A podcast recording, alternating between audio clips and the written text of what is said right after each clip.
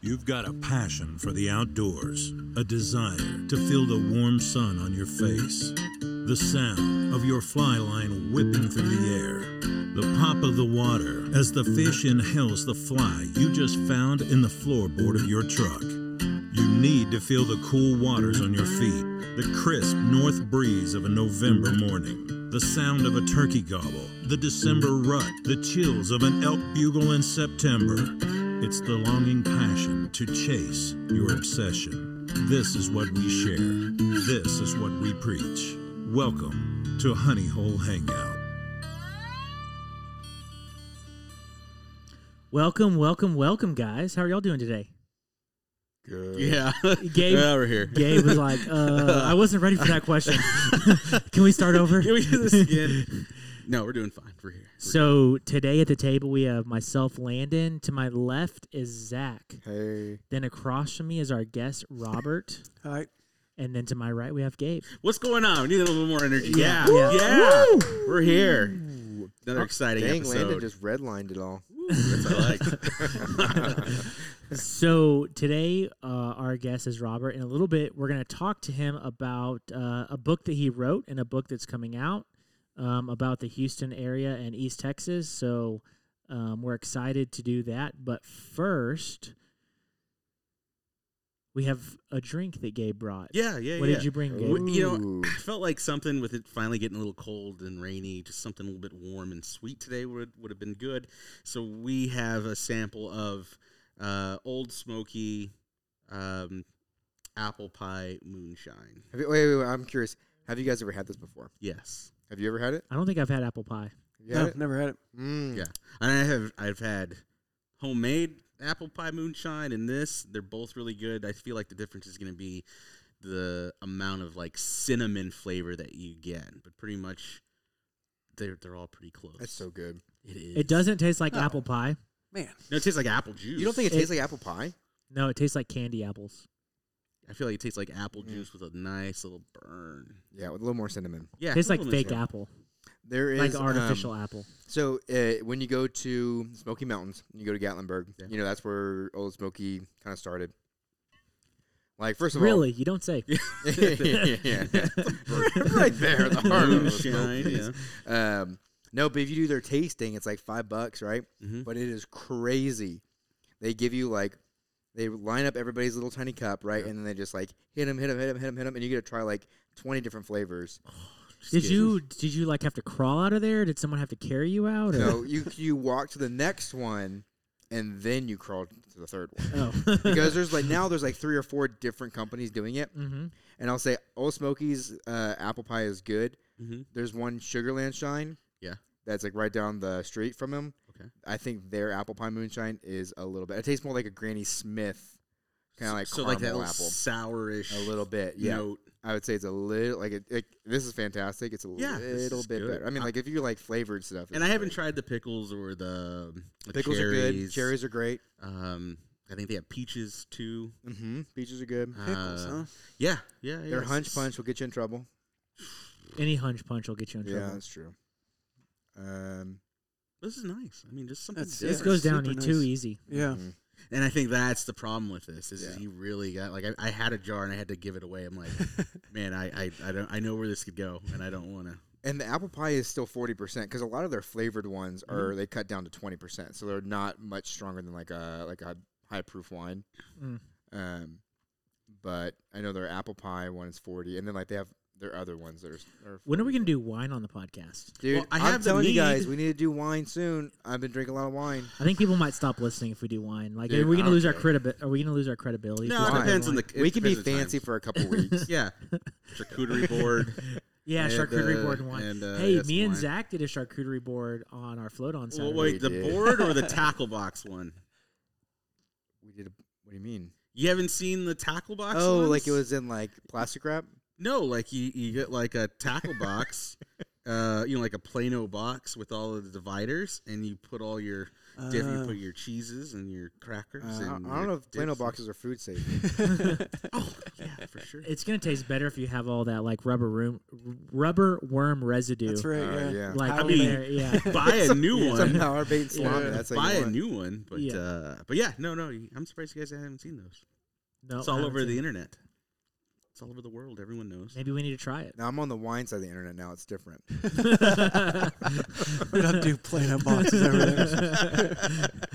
so you, you s- were cutting everything at a, a board and doing everything while uh, Landon was rowing, or Uh what? huh. Yep. Nice. Exactly. Every now and then I was like, oh. right Zach towards did the- row a little bit. And it was quite enjoyable. It's actually a good stretch. Let's move into that. So Zach and I floated. You know, I don't mind. Normally, we don't like hot spotting, but I actually don't mind talking about Well, where they're not we going to be able fished. to go. I mean, don't give them the actual access point. So we fished the San Antonio River. Right. Uh, I would bet money that we are probably the first raft that's ever floated this section. You think so? Like non non. I would say kayak. I would say kayaker. it's going to be a kayak heavy float Oh, for sure. okay. But a because raft had no a two man raft had no problem going through it. no, no, there were we never had to get out once to pull or get unstuck or anything like that. We Well, haven't- Oh, I didn't think the some of those areas would be wide enough for. Oh no, it was plenty. The whole trip was plenty wide, Okay, perfect. Yeah, um, and but flows were good, and it was pretty like it was The- pretty good. the depth, launch too. and the takeout were a pain in the rear, Okay. even with the two man and how easy it is to carry.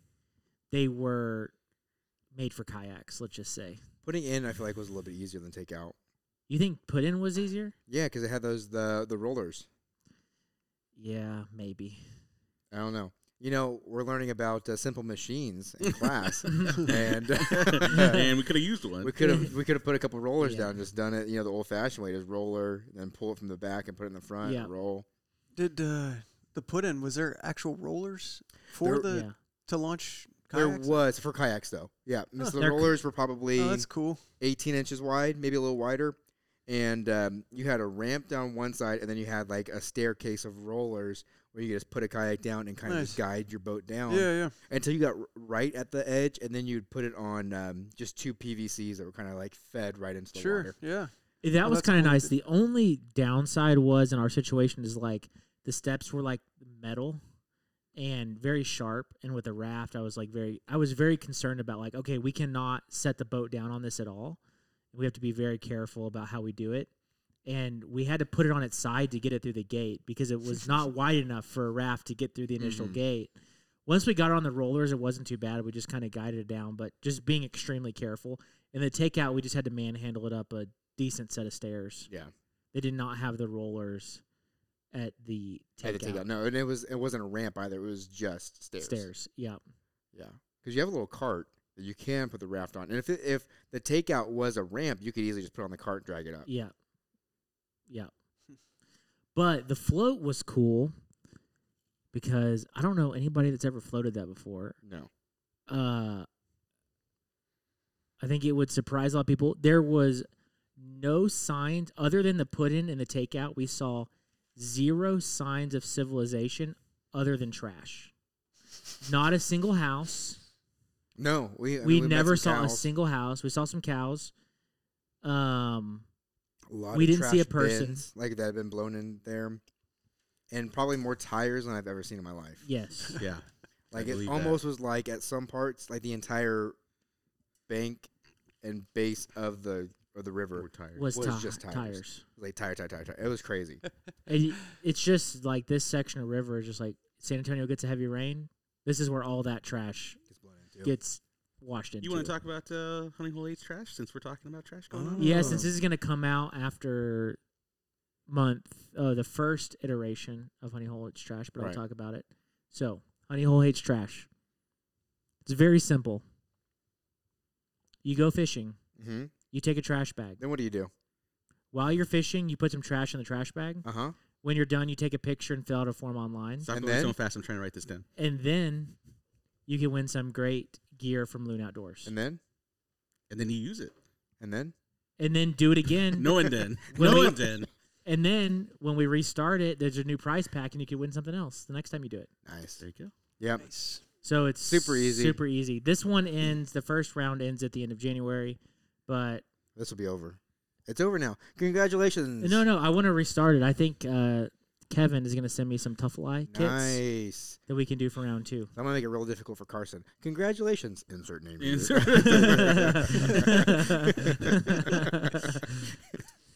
um, the fishing was kind of slow. he kind of. It was. Ex- well, okay. I guess there's worse days. You could not catch a fish. You hooked up with a nice bass. Yeah, I did. okay. And then we played him too long. Why'd you play him too long? I don't know. We had to make sure the camera was on. Oh, we were looking at it, and I was like, "Oh man, this is fancy." And I was like, "Get the net." And then really, I probably should just put him in. You know, You were fishing like we were fishing like sixteen pound test though. You could have just horsed them in. I definitely could have just horsed him. in. Or you could have you could have just taken the pictures and then like gotten stuck on a branch in the water and yeah, you know done I it know. that way. um, I should. I to be honest, yeah, that was it was a nice bass. So I hooked into two early, Okay. not early.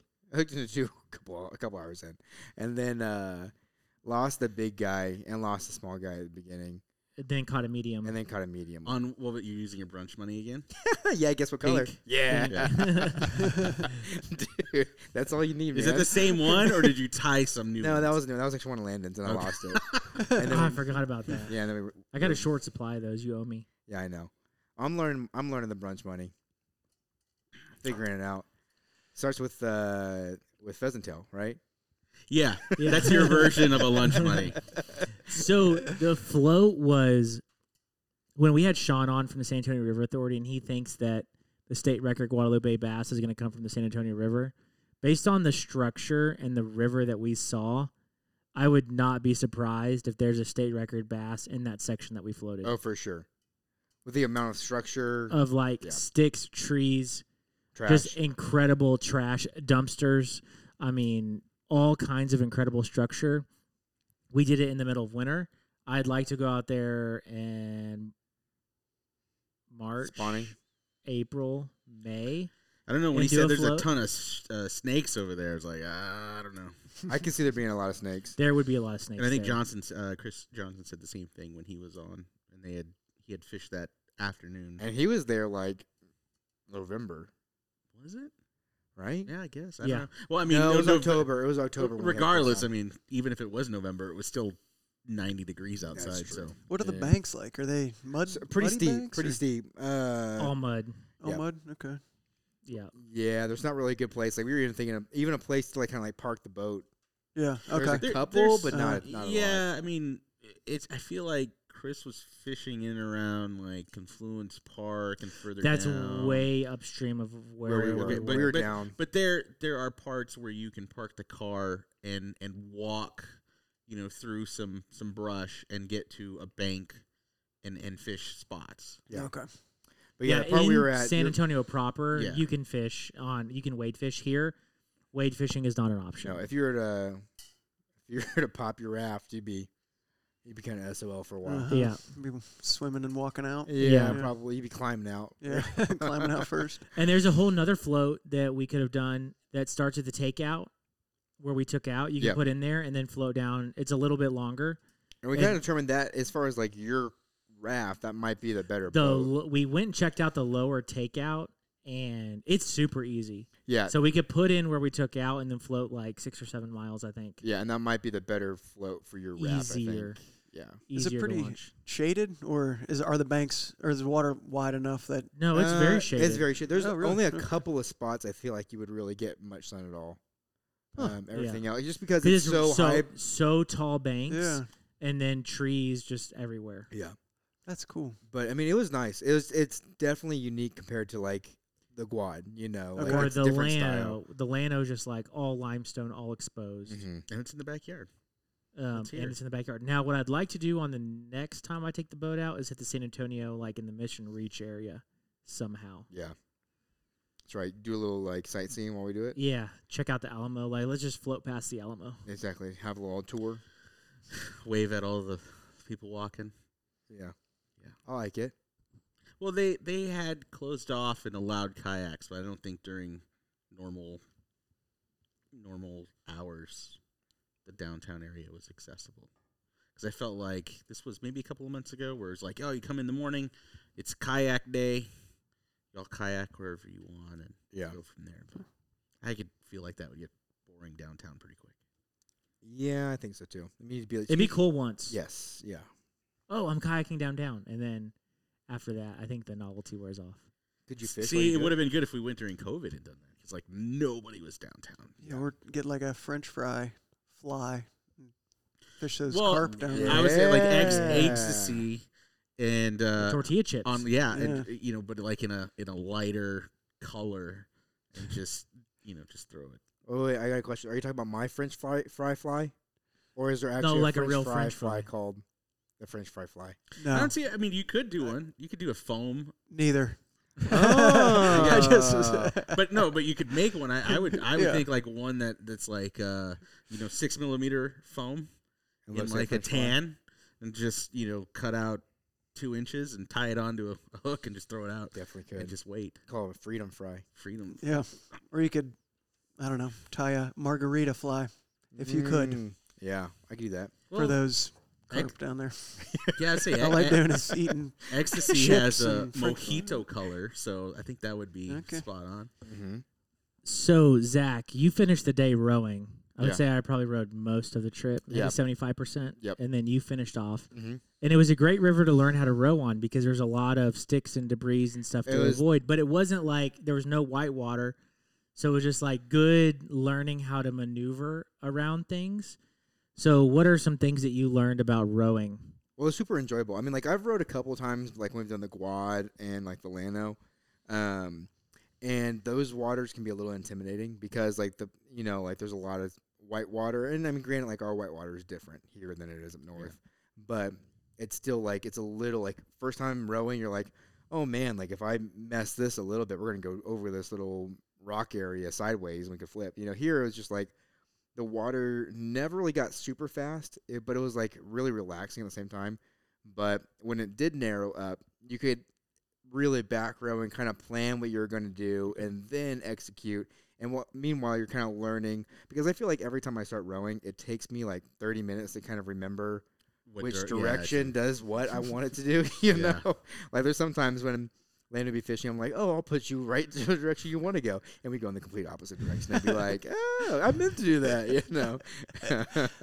but um, I would say it is like the perfect river if you want to learn how to how to row on. Yeah, because there's a lot of maneuvering, but nothing is intense. No, not at all. And if you bump so into you anything, can it's not. learn how to like turn your boat, do Yep. what you want to do. and it's deep enough too where you're not like we didn't have to drag it once. There was one section where there was like a stick pile all the way across the river, and we kind of tried to remove one of the sticks to make it through because there was just like one obstruction we couldn't get past, and we couldn't pull it out. Yeah, So what we decided to do was take the oars and shove it down, and then canoe and then across. we just canoed over it, each with an oar in our hand. And it worked. It worked really well. Yeah. we were just like, okay, this wa- we should have done that 20 minutes ago. yeah. and then we found uh, buffalo gourds, which we asked people on Instagram what those Yeah. were because we didn't know. They look like lemons, and they were all over the shores. And we're like, "Ooh, can this be a foraging trip?" The answer is no. No, buffalo gourds are apparently poisonous, except for the seeds, but you can roast. and you can use it as soap if you use the skin. Yeah. it's what the Native Americans did. Uh, you and you said you had never roasted like pumpkin seeds before.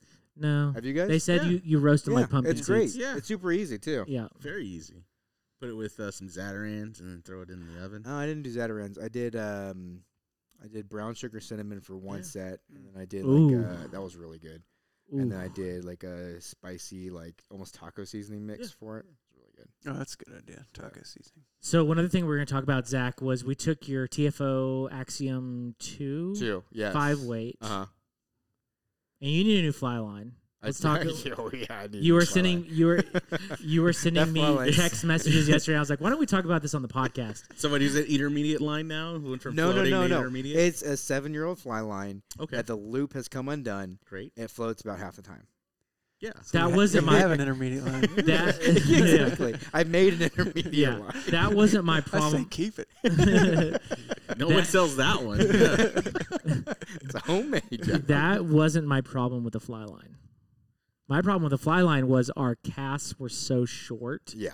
on that because the river's not very wide Mm-mm. that that rod does not load with, with ten to fifteen feet. Sounds we like needed like a we need a five foot leader and then like a six weight line on that Uh, No, five but weight see, to like, get it to load. So you guys know I got that rod last summer, and it became my magic rod. Okay. Like everyone else is talking about how the drought is awful; they're not catching any fish, and I was freaking slaying fish all summer with that rod. Okay. You know, but granted, all of my casts were thirty feet, and that rod, it's like beautiful, perfect loading is at thirty feet cast. You know, like thirty to fifty is like its sweet spot, and we were like probably 10 to 15 May- Tops. may- yeah yeah so you're needing a Euro nymph rod. That's what Honestly, I'm hearing. s- what but I'm yeah hearing you but say. it, so it, it wouldn't load you know like casting it was Yeah. pretty kind of all over the place i mean like it got the job done but it, I mean, you got broken off. So yeah, I mean, you landed. You had something nice on. Yeah. So you're give. You had the opportunities. yeah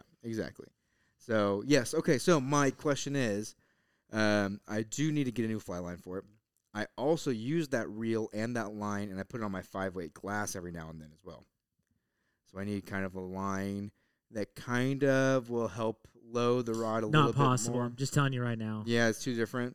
You are taking like A glass, which stiff- is on this uh, side of the And a spectrum, and, stiff then an five. extremely stiff five weight. Yeah. um, Live your unless life. unless Live your life, Zach. unless you just want to go with like a trout, like just a general taper, like Which is what's trout on the right five now. weight. Then you can like fish it on the glass, do its thing, and then you can fish it on the TFO. But then it's like you said, its sweet spot's going to be thirty feet. But if we're doing a float trip or you're on the San Antonio well, or a but then smaller river- again, uh, you know, realistically, I thought the San Antonio was going to be a little bit wider than it was, and I thought, and we we were able to chunk some streamers because like because it's a little bit stiffer, you can. It's a good five weight for like I don't know what I'm gonna have to throw, but it will probably get the job done with whatever I need to throw. Just just buy something. Put it on. Let us know. I was kind of hoping you would have brought your six weight. Honestly, like when you pulled up in the morning, I was like, Nobody man, I hope you brought said- a six weight. Nobody said to bring the six weight. I didn't know what to expect. I just kind of figured you have a Helios three six weight Yeah, and you have a TFO. Axiom And two. I was just like, in my nice mind, I'm rod. like, obvious answer is Helios three. yeah, yeah, yeah. I didn't think I'd have to tell you. and then that. he showed. and then he showed up with a two-handed micro spay rod, and no one knew what you were doing. I was like, that one and the nine way, which one? uh, yeah, no, okay. It was a learning experience for all. Okay. Are you fishing? Yeah, but who cares? who Man, cares? I- No, we had a great if, If day. I had brought the H3, would we have caught more fish? Probably not. Probably not. No. Probably not. no, it- all it took was us throwing like a huge fly on that. Remember that like huge jig fly with Oh, the yeah. rattle in it that was just like ten pounds that we threw. That's when for we half caught the, day? big the big guy on, Yeah. but we didn't land. So once we realized uh, we're gonna have to fish low and slow. Yep. And then we landed it on tried and true. It works. Yeah. But yeah, yeah. So, okay, wait, wait, No, I don't know. I'm, so, okay. I'm going to get the bank shot line, No, no, no, not bank shot. not bank shot. No, because the only time you want the bank shot, bank shot is Oh, like bank shot's bass. No, no, bank shots uh, is a good line, but it's like if you're on a boat pounding banks all the time, it's Mm. great because you can pick the line up, you can shoot all the line in one cast. If that's all you're doing, that line is fantastic. Power taper. That's what we talked about. Power taper Yeah. is like a five and a half weight line, so it's like slightly oversized, and all the weight is like in the front. Yep. So on that five weight, it's gonna really bend the rod more in close combat. And I was doing some research that would also cover like nymph rigs and Yes. Makes it easier to throw. So is this nymphrigs and kind of like hemiflies. uh, like a one-handed spay line that goes, or like a yeah one-handed uh, type line, one-handed spay type line, or no? It's just it's just a half. It's just a half halfway. It's No, a it- half weight heavy. and it gets it gets heavy really quick and all then the it- weight is really fast. Yeah. Okay, because I know like Rio has like single-handed. Like you can turn your five weight into like kind of a micro spay, but you can use it as a one-handed. Whereas like a trout line might have like a thirty foot belly. yeah. A power taper might have like a fifteen foot belly. So they take that thirty feet that's in the trout line, Yeah. compress it into like the first fifteen feet of the power taper. Plus it's a half line size heavy. Mm-hmm. So you really get the weight in the front. So bombing long casts gonna be more difficult. And this is all like it's hard to give fly line advice to because a good caster with a power taper line is going to be able to bomb a power taper line. I'm just speaking you- in you know what, gen- though? g- general terms. But also I will say my axiom too is typically my warm water me like small medium bass rod. Like it's m- like that is my quad rod. You know what I mean? Mm-hmm. Whereas like if I do more trout, Then I'd fishing, put a power taper on it. Yeah, if I do trout fishing, I typically bring my H three. What Robert, are weight you- is what are your you glass throwing rod? now? what do you? Five. Th- what's, Well, what line do you have? You talking about a new line? I bought last year. I bought the Predator. Yeah, It's a six weight, and I bought it in the Hover Intermediate for rivers specifically, like wader uh, rivers that I can wade. Although I have taken it to lakes, and it does fine on that too. But I bought it for wadeable, medium-sized rivers, and I, I love it for that. Really? Yeah. Um, the hover intermediate to me was like perfect because it sinks so slow. Right. A- And, like, I mean, I've even put a popper on it. That's been fine. And yeah, I mean, it drags the nose down a little bit, Right. but, But it, you it can pops still. louder. No, Yeah. you no, know. no. it, it, it doesn't dig in as much. N- well, not not the one I was using. Okay. Um, I could see what you mean though. Yeah. Yeah. But I don't know. I I love it. You know, Yeah. and I was I was real hesitant too because nothing I found online said how it holds up in heat. You know, it's like oh, it's a good predator line for muskie and Mm. pike and all this stuff. And I was like, oh crap, I'm gonna buy this, and I'm just gonna it's just gonna melt in my hand after one summer. And Yeah. It's still good. So Really? yeah, I like it. Yeah, that's one thing. That that power tip was a cold water line. But I've been running the trout. It's a cold water line. Yeah. but- Dude, live your life. I'm gonna just say, live your life. Oh, Okay, okay, but it does open up the other thing, what? which is I will now have to buy two lights because and a spare reel or spool. And?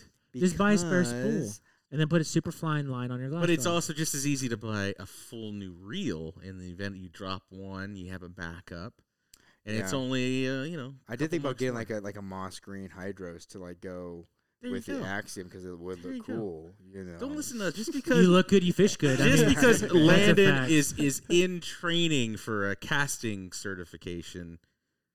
You live your life, man. right? Because I want, I want. See what I want to happen is Yeah, you but go you're and buy- telling him to Hold on. live his life. I- I'm it's not telling you. giving him advice to help his dilemma. It's it's it's it's an advice. You buy as many fly lines as you want, as many reels as you want. I just I would love for you to just get one thing and then go catch a state record something, it just so that we can like you know put I it in would- Landon's face like, hey, it didn't matter what you had. Or yeah, I would like you to keep your line Yeah. and catch yeah, the state record. yeah, Yeah. keep your Yeah. line. that's the crappy best option. Floating slash Yeah. intermediate line Hey, that's falling apart. You know what? The falling apart line though is the one I had the summer of 2022. So I mean, Yeah, there you, you go. That's know, your lucky like- line. You know what? It's my Just- Lucky line. I think this is this right here should be the marker moving forward. It should be like it should be the uh, the fly line Zach's fly line chronicles.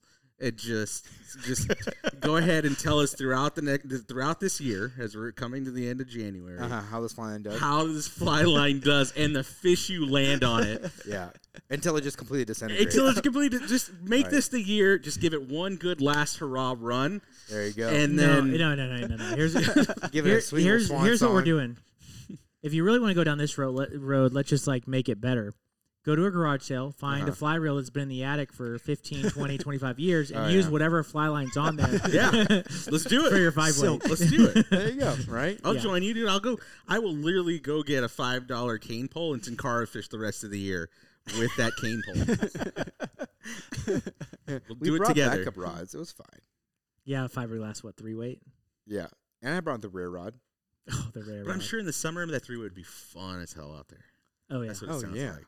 I don't know, man. I'd want to, like, if I ever go out, th- if I go out there again this No. summer, I'm taking a saltwater six weight Yeah. And throwing meat. and just throwing like chase game changers Yeah. because you lose a couple. you'll lose them. Oh, for sure, you're gonna lose some. But if there's a state record Guadalupe bass, I'm not surprised. Sean said that there are state record Guadalupe bass in San Antonio because once you see that stretch of river, you're like, It makes holy sense. crap! Well, he said it, and and and Chris Johnson said it. Yeah. yeah. I mean, it's Yeah. that's awesome, guys. When you guys are talking about this river though, I'm not even and then say Guadalupe bass, I'm like not I don't know, I picture you know, I picture Guad or, you know, Uh-huh. pebble bottom riffles, Yeah. all that stuff, but what you're I mean, the river you're describing almost sounds like it could be in Houston or something. you know? Yeah. It's like Yeah, enough. it's like this sounds like my jam. I feel like there was bunch one of trees spot. falling into it. That's Yeah. exactly how Yeah. it was, man. It's great. Trees everywhere, tires everywhere. But the flows were good. Needles everywhere. Yeah, same You thing. know, yeah, Oh, now there we're- was a lot of home now. moving water, which is like Guad's like. Yeah. So it wasn't like Okay. it It wasn't like pond water like Okay. you think about like largemouth bass being in. Like Mm. the flows were good in my understanding, and I'm gonna keep it start. I've been keeping an eye on the flows because that stretch we were on is wastewater discharge for the San, city of San Antonio.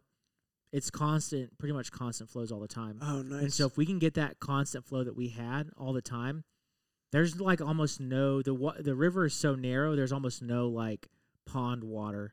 The river was flowing, and honestly, it was so nice that rowing wise, you know, you get on a lot of rivers like on the Llano, you'll get like you're like forward rowing all day just to like keep pace and make the takeout. Here, it was back rowing all day to slow down oh, okay. and just like slow everything down so you could like hit good spots. And so it was like the flow was good and constant. Yeah, so it sounds really like it's does look moving. look like good Guadalupe bass water That's with the cool. flowing moving water. Yeah, it was crazy. You talk- Definitely different. Zach, you talking about the garden of truck tires? Mm-hmm. You gotta check that out for long ear beds in the summertime.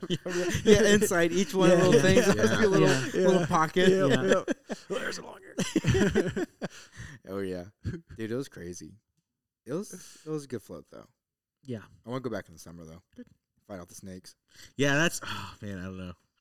We have to Dude, they're get- just snakes. Just leave them alone. I They will leave you lend alone. you my lucky machete to go with you. Dude, snakes freak me out. too. When I'm on a when I'm on a raft, snakes freak me out because I'm like I got nowhere to go. Like Yeah. if it makes it in here, I'm just gonna like Gotta yeah, fight we're- it. Yeah, Gotta fight exactly. it off. It's Right. I'm gonna like- come to fisticuffs. it's gonna happen. I just But you need to can't drop you guys off in the middle of rattlesnake country and let Nah, you kill a nah. couple snakes and you'll get over your fear. Zach would come out with boots and and leather jackets, and we'd be like, "This is- or, or snake jackets," and we'd be like, Right. "We're men now." I'd be like snakes. Do you like them real low? it is it is not to freak you guys out, but it is a self bailing boat, so you know a snake could wiggle up into the floor. Yeah, and- no, it freak. Yeah, that's, that's just keep freaking me out. No, and that's like we don't need a machete because it's an aircraft, so we need like a big old bat. You know? Also, we could have died. Remember that tree that was like barely hanging on, and we were going under it, oh yeah, and it yeah. was like, yeah, we got a fly stuck in one, this one tree, right? and so we go over to it, and I'm I, I put my hand on it to like stabilize, like and then this whole thing shifts and it starts making noises, and I look up and it's this tree, like probably a hundred pounds worth of tree at least, oh, more than that, yeah, and it was like barely hanging on to. just like part of the bark, part of that's the still not broken off yet. so we were like, oh, let's let's get out of here. Yeah, we got the fly though. It would have been awkward coming today, just you and me talking. And be like, If anyone knows where the two guys are, I will give you. we have a new we have a new uh, uh, competition going on right now. If you can find Landon and Zach, I will donate flies. but make sure I, you need a picture and fill out a form. And all the form online. Yeah, I seen in a Smith Smith fly raft. yeah. You're down with Uh, San Antonio. So, Gabe, you said you had a good story about your fishing trip. Yeah, so uh, went out to Action Angler on Saturday morning. Um, snuck out, went to uh, you know make make the runs. You know, went to uh, what's that stupid place? Uh, a Bucky's, right? First thing in the morning. that got out there. stupid place, and then you I said couldn't think of my Buc-ee's, head, That yeah. doesn't. Well, I, I it was the first time that I went to Bucky's and had a very bad experience. Wait, Mm. why? What? so you know, went to the restroom, not a big deal. Uh, Well, that's the best Was- part. yeah, It's was that clean, your you bad have own experience? they were out of toilet paper. No stall. way. No. Yeah, and then so I was like, okay, well, Oh. Did you leave a Google review? I'm going to. And because you're in a fortress, you can't ask anybody. So I, so I walked. What are you gonna do? Wad, Hold on. wad, so I waddle walk- over the next waddle over you to can't door be like, number Dude, two. Throw me a roll. yeah, yeah. It's like you're in. Yeah, No. you have to open the door. It There's was like, like no s- space. yeah, it You're in was a like- tornado shelter. It was 6.30, 6.30 in the morning, so there's like no one really there.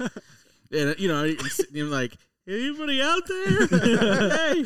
And so I go to, you know, I go to I'm door locked number in. two. I can't get out. Oh, okay, so you did you wad- waddled out. Go to door number two. My question is, did you did you fully pull up? I, yeah. yeah. what is- yeah. Oh, You know what I Yeah, mean? And then I like, I did the little shuffle. The No, no, little I mean- shuffle, I mean- holding my pants halfway up. Yeah, The little exactly. shuffle, That's Oh, yeah. what I'm wondering. Yeah, I'm to like, go run and did- get another you know, toilet did you paper. I go, know like- people do that. It's did you go okay. full bear? You know, or did you go like It just wasn't bad. I just was- underwear or like underwear pants? You know, I, li- I just, let's just say I walked to door number two. uh huh. Door number two, when he opened it, looked like uh, a transient had had gone through three bags of of baby wipes to do a shower. And so in the corner of it was just a mound and no toilet paper. So you grabbed one of the wipes. No, no, no. Luckily at Bucky's, you have more doors. Door number three was Behind door obviously- number three. was the winner. Uh-huh. But it was just like, what the hell? Like, how does that happen? Yeah. I, I, I don't know. I was, I was dumbfounded. You'll probably get an email after they hear this podcast. Yeah, I was, Alright. I was very, I was very lost in that one. Get a Um, lifetime supply of beaver nuggets. Yeah, I know, right? Sorry for the inconvenience, sir. Uh, but no, I, I grabbed a, I grabbed a, uh, a biscuit, br- uh, breakfast biscuit this go around. The bis- bre- breakfast biscuits are okay. I think their tacos are the way to go. Um, and I will say, I didn't realize their tacos are like five dollars now, almost for like a bacon and egg taco. What? Yeah, they were expensive. Dang. It was like at least I want to say at least four dollars for for the bacon and egg, and then one of the rhinos were maybe five. Yeah, but everything in Bucky's is expensive. You go to Bucky's and you go to checkout and they're like 55, 63 and you're like, Oh, so you think I've always thought Bucky's has been like No. Um, relatively affordable. I'm always Yeah. surprised by what the total is. I'm like, but then again, I am the wine drinker, so Yeah, It's yeah. affordable, I- yeah, it was. It, it was just okay. So that that started the weird day. So like, I, and then so I get to Action Angler. I get down there. Um, you know, find a spot. It's early enough, and there's really no one out there. And um, I'm, I'm fishing upriver. And f- first cast, if not second cast, was another sucker fish. wait, was it the first cast or was it the second It cast? could've- That's important. That's very important. probably the first actually. No, it was, I'm gonna go with second. Okay. Second cast. if it was the first cast, you would know for sure. I'm just, I'm just saying. That's true. It's, uh, it might be the third cast actually. There's a lot of stuff that happened that day, so like I was just out. I'm glad. That's right. Okay, so second cast. The cutter, Probably still a little cutter itchy, sucker fish. you know. Yeah. Probably. little waddle, little waddle up. Um, and you know, and have had a good day. I will say, I will say this: when you're out in the water and you have extra stuff, share. There was a group of guys that were walking by, and as they were walking by, one of the guys was was asking if anyone had any extra leaders. So um, the guy's like, I don't, you know, I don't have any. Not he wanted like a five, a five X. Sorry, I had to use the packaging Uh, Yeah, as toilet I paper. had to this use the morning. packaging as toilet paper this morning. Uh, so I, I lent it. I was like, "Yeah, I, I, dude, hey, come over. I got you something." And it turns out that this gentleman is like, I don't know, he's got like ten thousand followers on Instagram, and he takes. his- He Is it gets- Odom? no? you don't know who Odom is? No, no. And- but he does photography for for like hotels. Oh, sure, that's an Odom. No, no, this guy. Yeah, no, We love that's you, it. Odom. Uh, and uh, and so that was a, that was a cool cool conversation to have with them, and you know I, I messaged him later, and they, they caught fish on that. So they were taking a, a nephew out to, to fish, and, and he was very appreciative. And um, and as walking back, you know, ran into a kid, and he's he's casting by the bridge, and his cast kind of looks weird. The cast itself, like how the rod loaded and everything, it looked weird. It didn't look like it was supposed to. So I you know, talked to him, and and uh, It was I a spinning rod. no, it- he bought. No, it was the messed up leader he gave. Uh, Yeah, me. that was- yeah, that was it. no, this is a, a completely different kid. He had bought that like fifty dollar medalist thing. This was his first time out, and the tip of it was broken. He didn't have a tip on the end of that rod, and he was still out there trying to cast. Wait, what? Good for him. yeah, I was like, he was like, hey, I'm serious, I man. mean- you got to fish. You got to fish. You, yeah, you got you got to fish. So uh, you know, talk to him about. It. I'm like, man, it's gonna get easier. I promise you. Like, you just go take this back to Cabela's, you know, and, and just say, hey, when you got it out of the box, it was broken, and because they'll, they'll It's like I worked there for 14 years. I know. dude, it's I like know the loopholes. Walmart. They'll take it back. I don't know how many times we've seen waiters come back and we're like, dude, this looks like it's been used like Twenty times. downtown San Antonio and Yeah. smelled and everything. And so uh, we we get out of the river together. We're talking.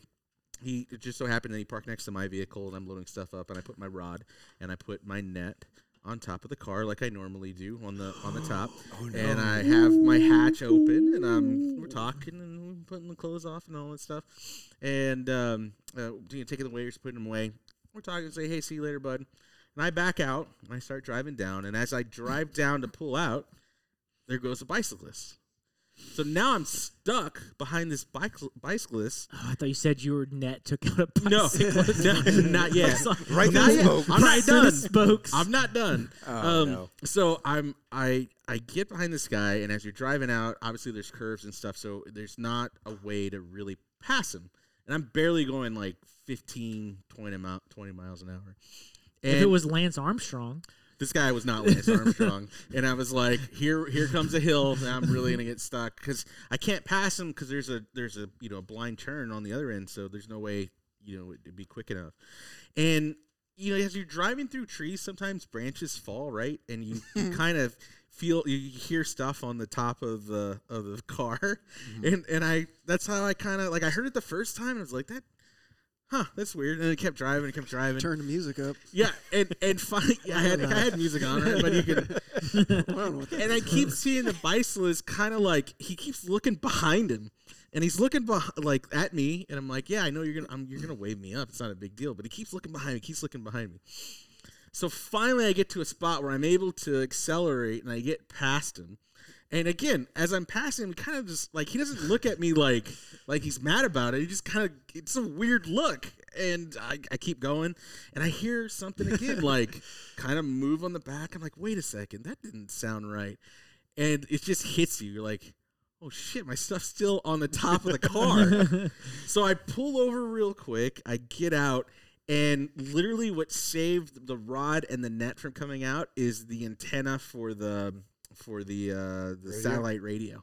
So it's when Oh, it wow. slid back, it hit. And actually, my rod was at a ninety degree angle.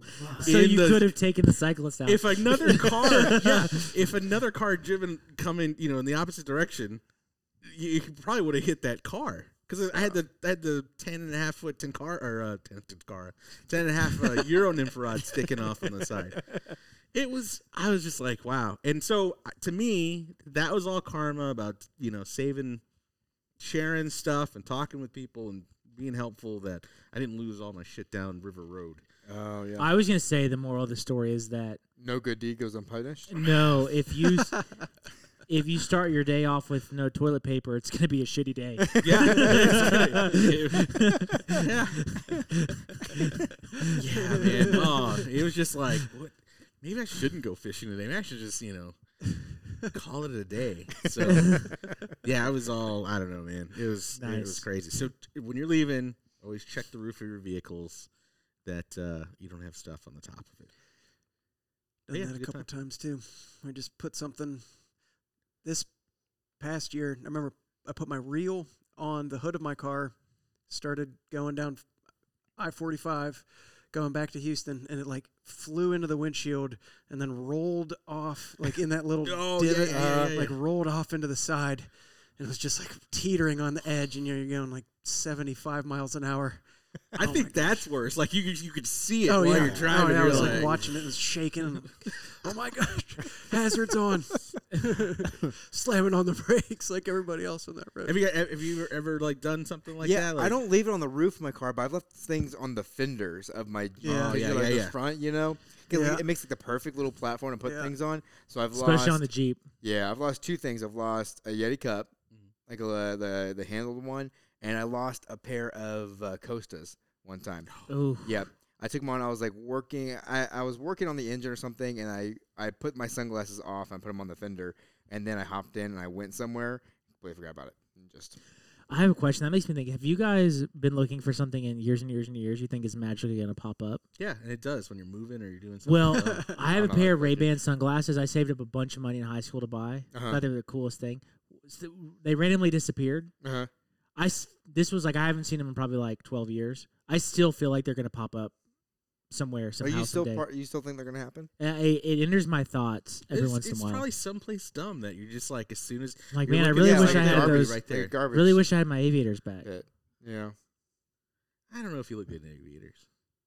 How do you, how do you feel? You looked in aviators. That's I the look more good. important- Yeah, Yeah, right, okay. there I was you the go. lifeguard. You know one what? important Live your question. life as well. You- Exactly, you, live right? your life.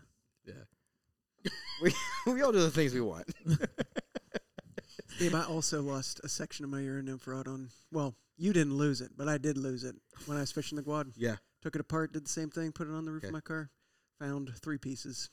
Oh man. Did the company? Did you be like, hey, this is what happened? They warranty it, or no? It might still be You in know what? three You- pieces. You might not have anything to lose. What you rod telling was me, it? no? It's an Echo. That might be worth doing Uh, a warranty.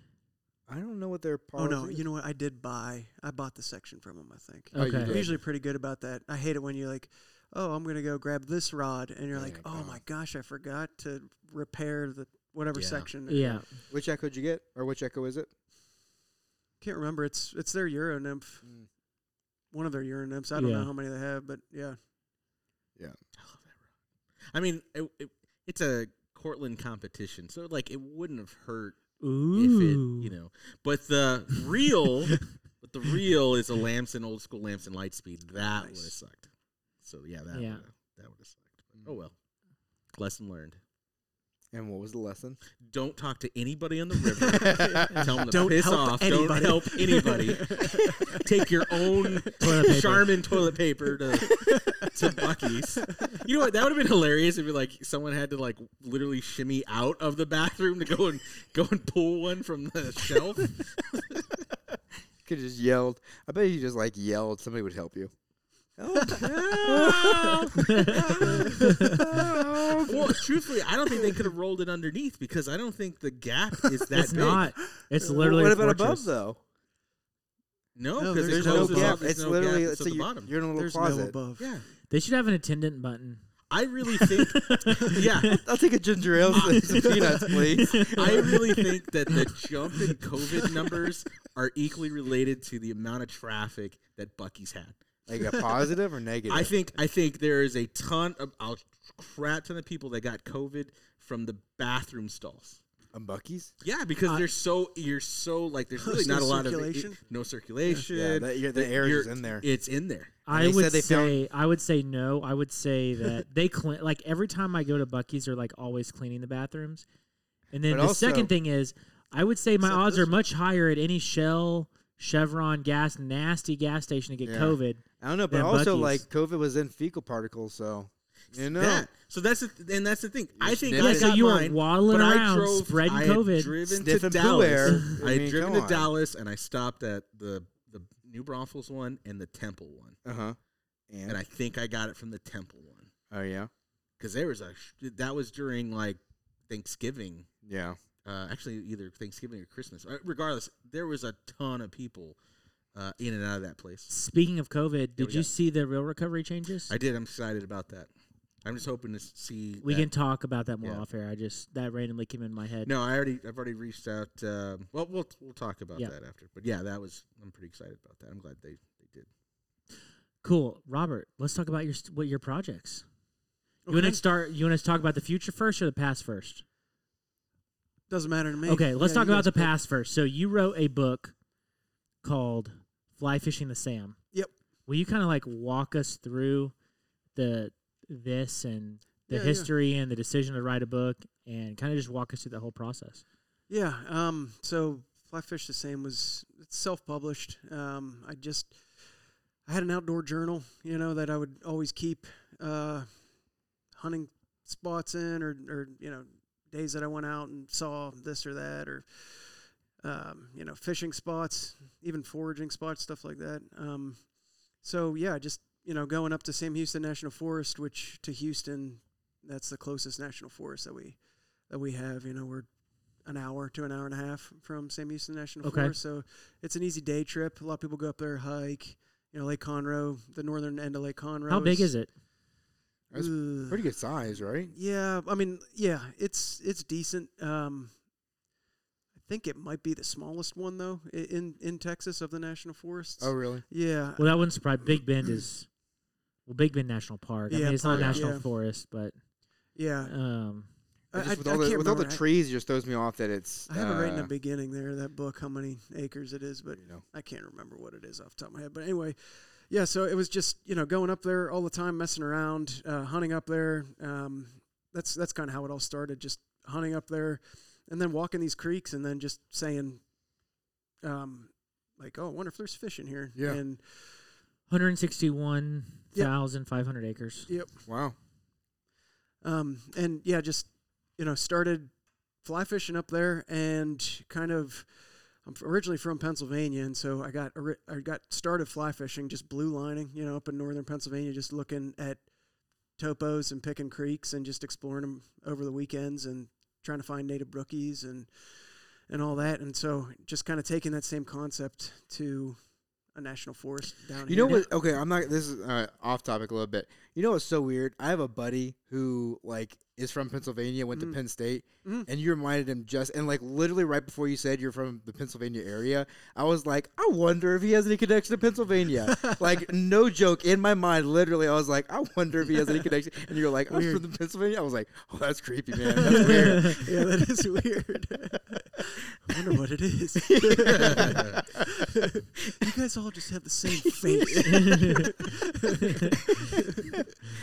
Uh, yeah, but anyway, I just uh, started it like that, just blue lining up there and exploring. And I mean, there's tons of little creeks up there, and it was just a ton of fun. And I just wanted to just showcase that you can basically blue line anywhere. You know, it's you don't have to doesn't have to be native brook trout or or native cuties or whatever up in New Mexico or Colorado. It Yeah. can be long ear sunfish, warmouth, spotted bass. You know, I mean spotted bass are our are our blue lining top dog predator. I'd say for those creeks. Um, Is there just a lot of small creeks and streams, or is Yeah. there like? yeah, I mean, the Trinity's further west, from what I can see from the map. Um, Um, yeah, you have Lake east. Con, or I'm sorry, east. You have uh, Lake Conroe, and it Mhm. looks like a pretty decent mouth of the lake goes into the national forest. Yeah, that And- pretty much that whole northern section of Lake Conroe is Yeah. surrounded by national forest there. Yeah, but I actually didn't go into to Lake Conroe at all in fly fishing the Sam. I went into it um, in the new book, um, Fly Fishing Houston and Southeastern Texas. But uh, I wanted to stick to the creeks because I just felt like it was all you needed was a pair of hiking boots Yeah. and you know a three weight. And that was the other fun thing is like, man, I got to break out the three weight again, and then you know break out the three weight, break out the two weight, fish super small, you know, bugs and and it was uh, it was just fun to go up there and explore. And then well, what made it extra fun was that it's a polyculture, so it's you know, it's not just one species of fish. Yeah. it's, you're catching all kinds of different Mhm. panfish Mm-hmm. and I, honestly i never even gave panfish or like what i um, the, the genus lipomus i never gave them any kind of thought really you know it was kind of like oh yeah i caught a bluegill okay let's wait for the bass but then you get up there and you're like oh my gosh if you just downsize your your tackle i mean these these long ear they're hitting dries you Yeah. know they're uh, dry droppers and it, it just got to be a lot of fun and they're beautiful you know once Yeah. i just actually stopped and looked at them, it was like, oh wow. I- What's What's crazy is that if they were harder to catch, they would actually have more respect. yeah, you're You know what probably I right, mean? but you know what? But like like brook trout, you know, you float pretty much anything by a brook trout, and It's it's, gonna eat it. crushing it. Yeah, Yeah, it's yeah. like going airborne to get that thing, you know. and um, uh, I found the same thing up there with those fish, especially long ears. Yeah, and I long think ears are just awesome. it, it is nice though uh, having some fish that will crush anything like brook trout or like panfish but then also some fish are extremely difficult to catch i need think you need both because some Yeah. days you need like i need to go catch some fish right. and then sometimes you're like oh gosh i need to like dial in carp and like work my butt off Mhm. to catch To this get fish going. so like it's nice that we have that variety of being able to be like oh yeah, absolutely. That's Yeah. what's awesome about Texas. it's kind of nice that not every fish is really difficult Yeah. You have oh a yeah, Yeah. for wide sure. range. Yeah. yeah I mean, if you want to go catch carp in gin clear water out here, it's like I mean, Yeah. that's pretty tough. Yeah, you gotta earn it. Yeah, Yeah. for sure. Um. So these these are questions are going to be for my wife because she's actually writing a book, not a guidebook. Um. But you said you self published this. Yeah. So talk to us about the self publishing process and yeah, what that's like. Because this this book, I mean, I this is the first time I've seen it. I've I've already looked through your other book, which is going through a publisher. Um. But this is really nice. Yeah, straight. You got uh, straightforward. QR codes and great pictures in yeah. here, And even your great introduction of maps. like you know your breaking down of like how to use the book, like different yeah, thanks, ways man. of and uh, then in the back accessing you it. can like track your species that you catch out there um it's, it's pretty sweet so like this seems like you put a lot of work into it one and then how was the self-publishing process Yeah, so I used uh, Ingram Spark, which is a print-on-demand um, publishing, self-publishing yeah company thing. I don't. So I, I, I went through them, and what was nice about them is as soon as you publish with them, they automatically send your title to like Amazon or Barnes and Noble or whatever. So you can buy this book on on Amazon. Um, and I didn't set up an Amazon account. Ingram Spark did that for me, but um, you pretty much you need to look at Adobe InDesign.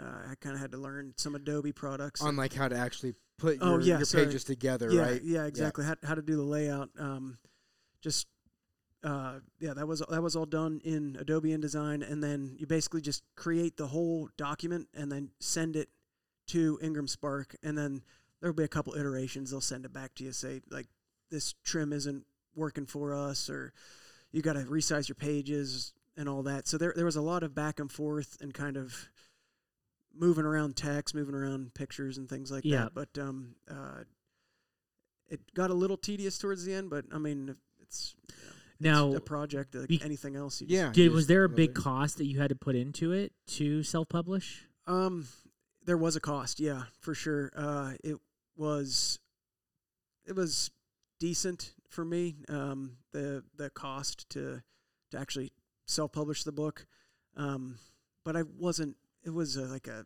hobby that or a project that went Right. rogue. You know, it was. I didn't really. It didn't bother me that Yeah. I had to put that money in. Like you upfront wanted with to it. do that to kind of see your project kind of come to the yeah, end. yeah, And also, it was just like, man, this is a resource that isn't getting a lot of use up here. I mean, people kind of poo poo Sam Houston National Forest in a lot of ways, too. It's like, if you hunt up there, there's a lot of people that hunt up there. So Yeah. people don't like hunting up there because it's just, everyb- you and A lot of people. You It's, know, well, it's everybody one of the else only is- public spots around that area. For, Yeah, Because you c- you can actually hunt deer Yep. yep. in the national forest. Yeah. national Oh yeah, Right? yeah, Yeah. And so it, I mean, it gets hammered from that perspective. So it, it gets a lot of flack, but then it's like, man, as soon as all those people leave, then it's just like, man, you got all these little creeks and stuff up there that Yeah. just bring your two weight and have a blast. Now I'm curious about the hunting. Have you ever hunted it before? yeah, uh-huh. huh? Now they have s- uh, certain weeks that they close the park down for recreation, except for hunting, or is it a draw system? No, it's not a draw system, and the only thing that they close down in in general Mhm. is is camping. So you can still camp up there, but you have to camp in s- in designated areas. Gotcha. Can you go hiking all across still uh, while hunters are out? Uh, you can use the Lone Star Hiking Trail, which Uh-huh. is the longest contiguous hiking trail in Texas. Um, you can still use that during hunting season. It just you know wear orange and, and right, all right, that. right. And um, I'm pretty sure that you're still allowed to camp along the trail, but don't quote me on that. I, I'm- I, might be wrong on that. Right, right, you right. might you might Like check have your to- regulations before you go out there. But yeah, yeah, yeah. But you, um, there are designated hunter camps they call them that if you drive in from Austin or, or here, Mhm. you know, you can stay at these hunter camps, and it, all it is is just you know an area in the woods. Right. It's like camping in any other national forest. It's just there's no amenities, no nothing. just a spot you can Yeah. pitch a tent. Yeah, exactly. Yeah. I mean, there are sections that have amenities like Stubblefield Recreational Area. Um, uh, blank. Double Lake is another one. Um, so you can go there and they've got bathrooms and stuff Yeah, like yeah. that. But uh, there's other hunter camps that's just real rustic and That's cool. Now, have you been happy with you? You went through the self publishing process. Obviously, you want to sell books. Yep.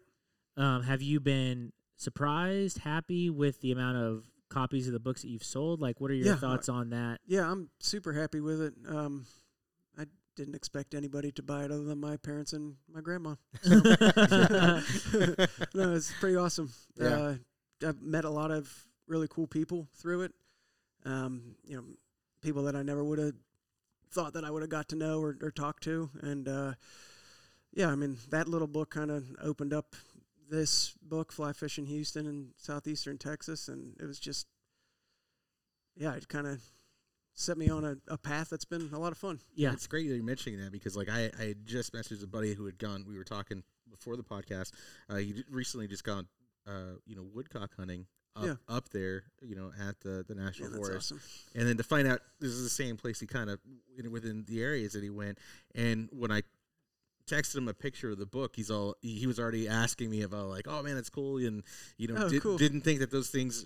Uh, you could you could feel the wheel turning. I'm like, hey, if I do this again next year, you know, we've got resources to be able to not only go hunting but also now be able to make marks and take the fly rods you know Yeah, and, yeah. and kill two birds with one stone so Yeah. that's that's pretty solid Yeah, that's awesome. And uh, you talking about the woodcocks too? That's that's like another thing that um, we get these like massive migrations of woodcocks, and I don't know. i knew Nobody- nothing about nobody that talks and then about it- 'em. and he's like hey we're gonna we're gonna go and do this i'm like are you i mean It's an upland bird. I mean, it's so cool. It's like Yeah. upland bird you can use with dogs. I mean, and Oh, yeah. and to use Super 28 cool. gauge you know shotguns Yeah. and, and and go and bust them up so uh yeah we're we're already planning a trip to do it next year that's awesome. so yeah I'm, I'm pretty excited about that but exactly like you you don't hear very much about that ha- you know happening and like Yeah. you said he he they did some something they only said there was about 1500 people that actually went on, Right, a, right. on a on a hunt like that Yeah, and not even the amount of people that actually shot something i'm sure would would be even smaller so yeah, yeah. They're a super tough bird to shoot, especially they're, they're living in like the scrubbiest. Yeah, you he, know? he was saying that the way that they jump and they move, it's just they're. Oh, yeah. i- It's almost like launching birds from a you know from like a bird launcher, and you don't know where they're gonna go. Yeah. You know, it's just some were low, some jump high. It's uh, I don't know. It seemed like a really neat thing to have access to within the state. That's what's cool about the eastern part of the state is that it's not just Sam Houston National Forest either. There's Davy Crockett, there's Angelina, there's Sabine. Um, you know, th- those are all on the eastern side of the state, and it's like just you can hit them all. I mean, it from Houston, I think Davy Crockett is the next closest one, and that takes me three hours to get to that one. I'm Really? pretty sure, yeah, yeah. Um, but I would still do day trips up there. Like, Yeah. if we would when we go squirrel hunting and stuff up um, up in that area, we would still make it into a day trip. So. It's cool too. You have some like Texas history in here.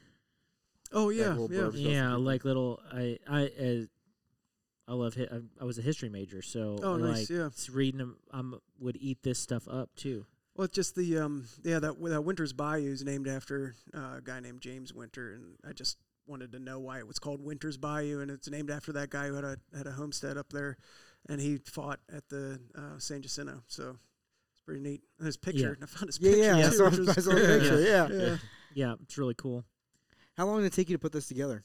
This book. That took me just the book itself probably took me a year, okay. but I mean, Were you I- working on it? Like how much time were you putting into it? A week, if you were to guess, averaged out over a year. eight uh, hours maybe Yeah, a week, okay. something like that. Yeah. I, mean, I Hey, so- still have a normal job, you know, that I have to yeah. do that. Yeah, but when it comes to passion, it's it. yeah, just right. kinda- That's why it's hard for me to gauge it because Right. I like "Ah, I just enjoyed working on Yeah. it. Yeah, you weren't couldn't thinking about stop. it. You're Yeah. just like, oh, I got some time. Here we go. yeah, yeah, exactly. Yeah, but I mean, the as far as the information that is in it, I mean, I moved Years To, yeah, and I moved to years. Houston in 2014, so it's it's been, you know, long a long Yeah. time. many And that's years just like of you said. You took, information. took those notes and and Yeah. brought it with. Yeah. Yeah, Great idea. Now you said you're into squirrel hunting as well. yeah, yeah. Was that something you brought from Pennsylvania?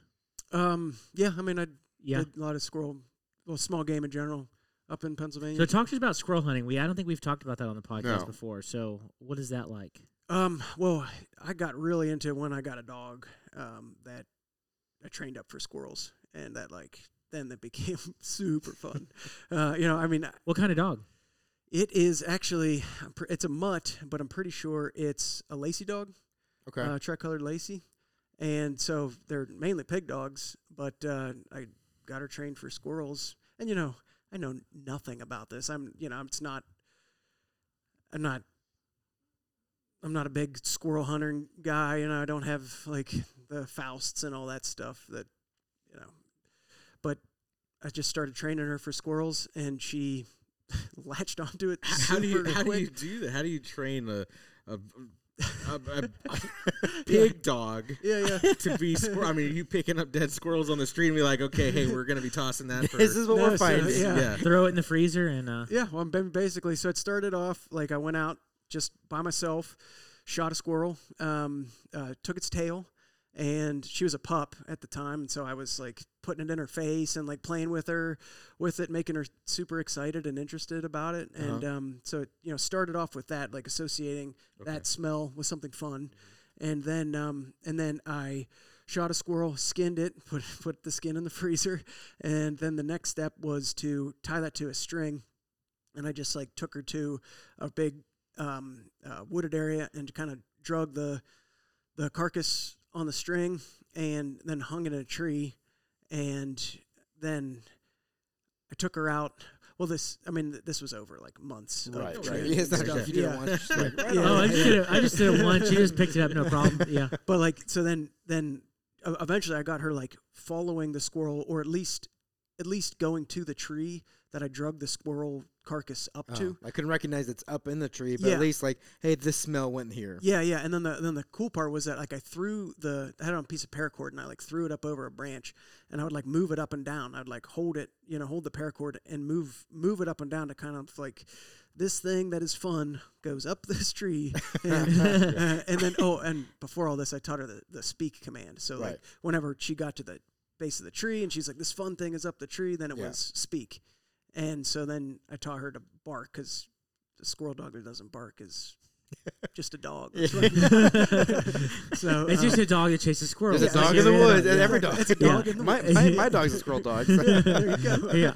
uh, but um, and then eventually the last step was I live trapped a squirrel and I had it in the cage and I put the cage on the ground. You know, got her all excited about it. Um, then I put the cage in the tr- in a tree in like the the nook of a tree, Mm. and you know she's freaking out like loving it. And then I let the squirrel go. Mm. And then once I let the squirrel go, it ran into a tree and she went after it. Barked at the base of the tree, and I was like, "Oh my gosh, This is- I yeah. can't She believe did this it. worked." Yeah, and then uh, and then I took her out the first time hunting, and I think we shot like five squirrels. yeah. And I was like, "There's a good day for me without a dog." Would have been seeing one and not even shooting. yeah, or like Yeah. two squirrels. I would've been like, oh, sweet! And we caught we, we shot five squirrels, and I'm like, "Oh my gosh!" And then and then I showed my buddies, and then it was like every weekend they're like, "Oh, let's go squirrel!" Let's go squirrel hunting. because it just Take your got to dog be out. So, it much gets- totally totally changes. Now, what are you it. shooting the squirrels with? uh, twenty or uh, uh, twelve gauge. 12 gauge. Yeah. Yeah, Yep. Nice. and like you know it's it's one of those things it's like i would rather have the 12 gauge and maybe it be overkill than like Because what are the typical options? Typically, people do 20, 20s. 410. Yeah, but you could uh, yeah you could do a twelve with like seven and a half. well i found that the that the bigger bb's Okay, that uh, like number fours actually you're I'm- really knocking it out. yeah, i'm better off with Yeah, that yeah. because they are so No, tough no, no, fair, fair enough. Yeah. Yeah. yeah, But Yeah. I'm just yeah. And some people just- even use 22s, right? yeah, Yeah. It's 22s but the thing is is that i do not like shooting a 22 in the air because if you miss the squirrel and it's up on a tree you it flies a mile and beyond that's what they that's what's embedded in my head from hunter safety course No, no, that's. how far does 22 fly mile and beyond yeah, mile and beyond. Yeah. and um, so I, I don't i'm not a big fan of shooting tw- uh, 22 in No, I think the- that's a in great the point air, to yeah. bring up. Yeah, you have to be aware of that. Yeah. So, um, and then the other thing is that uh, uh, leaves don't fall off these trees until now. You know, so it's like we had months of hunting where they're just up in there and they're like cruising. They're cruising from treetop to treetop as fast as they can. I mean, and a lot of times it's like it's almost like a duck hunt because this thing is just hauling from Yeah. treetop to treetop, and the dog is after it on the ground, and she's like bounding, barking along the way because she's watching it jump from tree to tree, and you get you and your buddies, and you're all like running through the woods after it. It's which even it's makes real even more fun. sense on the shot because Yeah. because a you're not as close and that thing's hauling Yep. within a bunch of Yeah. wooded Yeah, yeah. areas, So you get yeah. a little more speed, a little more Yeah, a velocity. little out of more it, too, velocity, so, yeah. yeah. Then does she, uh, does your dog retrieve the squirrel as well or no? no, she does not retrieve. She munches them when they fall. You know? so you gotta Yeah. get them first. Yeah. Yeah. Take 'em so far. she'll she'll tell you that where the squirrel is, but that's because she's like, "All right, there's this thing. I'm I'm gonna throwing eat it now." around." Yeah. but uh, yeah, one, that, that's the other cool part I just remembered is like when you when you get to the to the tree. It's, it's best with two people because you get a buddy that goes to the base of the tree and it's almost and it's East Texas. There's like vines everywhere, and so you almost always can find a vine or like another smaller tree that runs up and runs into the big tree that the squirrel is in, and you just grab that thing and start like shaking it because a lot of times you can't see the squirrel way up there. Oh, 'Cause really? It's like hunkered down, it's grabbing onto a limb, Yeah. or it's like just standing stark still, and um, so you just got to get him to move a little bit, show him, show you where he's at. Hmm. So the guy that's standing kind of further back, looking at the tree, he kind of waits for the guy to shake the vine, and then then the squirrel bursts out and Yeah. runs over to another tree, and yeah. What are that you- sounds fun, actually. Yeah. Yeah, That was oh, a lot I of want to do this. What are your favorite recipes for squirrel? So that's the other. I understand why people shoot them with with 22s and stuff because sometimes that 12 gauge blows them up a little bit. So I, I like picking the meat, and that that can be a problem when you shoot them with 12 gauge close. You know, you, you pick the meat and you're getting a lot of bone particles and stuff in it. But um, chili, chili's usually Really? what I Yeah. like. Yeah, so I'll I'll run them through like a crock pot or something, so the meat's falling off the bone. Yep. And then I'll just take, you know, if I shot four or five squirrels, I'll take all those carcasses and I'll pick the bone or the, the are meat you, off are the you bone. just are you doing that with like are you flavoring that water with like onion and other aromatics or you just on the next step, like when Okay. I dump that all into chili, that's when I do like, yeah, all the But chili. at this powder point, you're and literally stuff. just you're literally just cooking the meat, Yeah. boiling it, breaking it I'm down. just trying to get that meat off the Got it, bone. okay. Um, um, but yeah, like uh, tacos too. We do squirrel tacos. Um, because you always hear where they're they're doing a lot of aromatics and onions, almost like you're you're you're um, doing it as if you were making uh, like stock, you know, with Yeah, like yeah. chicken and Yeah. stuff. And, and at that point, I just hadn't heard that you just doing it in water first to get it going, and and so you're able to pull, and then and then finishing it off within your your spices to do a chili or something like that. yeah, I mean that's the way that I do it. I'm not yeah, yeah, I no, don't no, know just if that's- ask. if that's the That's since we're all foodies here, and we're like, that's that's what I would do. Steinerbach beer and onions, and, Hey, then- man. and then start pulling it off. But yeah, And uh, yeah, and, I mean that was that was all. Really haven't done much squirrel hunting this year, and I didn't do that much last year because I was doing a lot with the writing and stuff. But um, so yeah, I kind of miss it. My dog's out of shape. I mean, she's old now too. She's eight years old. So, Yeah. um, but yeah, that was that was a lot of fun doing that. Yeah, it sounds like fun. Um, so how did you get into fly fishing? Um, I got into it uh, living in Pennsylvania, living in uh, um, northern Pennsylvania. Uh, it's brook trout area, um, and yeah, I just I got into it just by like hiking into like little streams, and I mean, once I realized that there were things called Did you start conventional fishing? yeah, yeah, Yeah. yeah. I conventional fished before, and uh, I mean there were awesome like little smallmouth rivers and things like that Yep. that were in Pennsylvania. Um, my buddies and I all had kayaks, so we'd go float the the rivers and stuff and fish for smallies and pike. Um, but then like man, once I realized that there were native trout that lived in the creeks in northern Pennsylvania, and then I that's what kind of got me super Yeah. interested into it. Just knowing that they're there, you could hike into them and you could catch these native fish. Yeah. Yeah, these native trout. So What brought you to Texas? work, Work. Yeah, yep. Yeah. So I worked in uh, I worked in the gas industry up in Pennsylvania, and around 2014, the gas just got like real dismal. Uh, prices went you know sub 99 Yeah. cents, stuff like that. So, and at the time, oil was still hundred dollars a barrel or whatever it was. So, um, I just my wife and I talked about it, and we just thought we'd come down to Texas. So. Houston's uh, that's the place to be yeah, for Yeah. that. yeah, energy capital of the world. Yeah. So let's uh talk about your next book, Fly Yeah. Fishing Houston. Yeah. Will you pass me a copy? I was reading through this because your publisher sent me a copy beforehand. Um, so w- what's the backstory on this? How did you go from Fly Fishing the Sam, self-published, to published guidebook on fly fishing Houston and Southeast Texas? Yeah, I um, I got introduced or introduced myself to um, Aaron Reed through he had like a uh, him and his friends had a nonprofit that they started, uh, Texas Dreams Coalition, Mhm. and I just um, I became a member of Texas Dreams Coalition, and when it was like tell us a little bit about yourself, um, I just you know said that I wrote a book for East Texas, and then Aaron contacted me after that, and um, yeah, we just you know sent him my book, um, Fly Fishing the Sam, and we started talking. And uh, you know, he had written. I don't. It wasn't out at the time, but uh, it was about to come out, and that was um, uh, Fly Fishing Austin in Central Texas.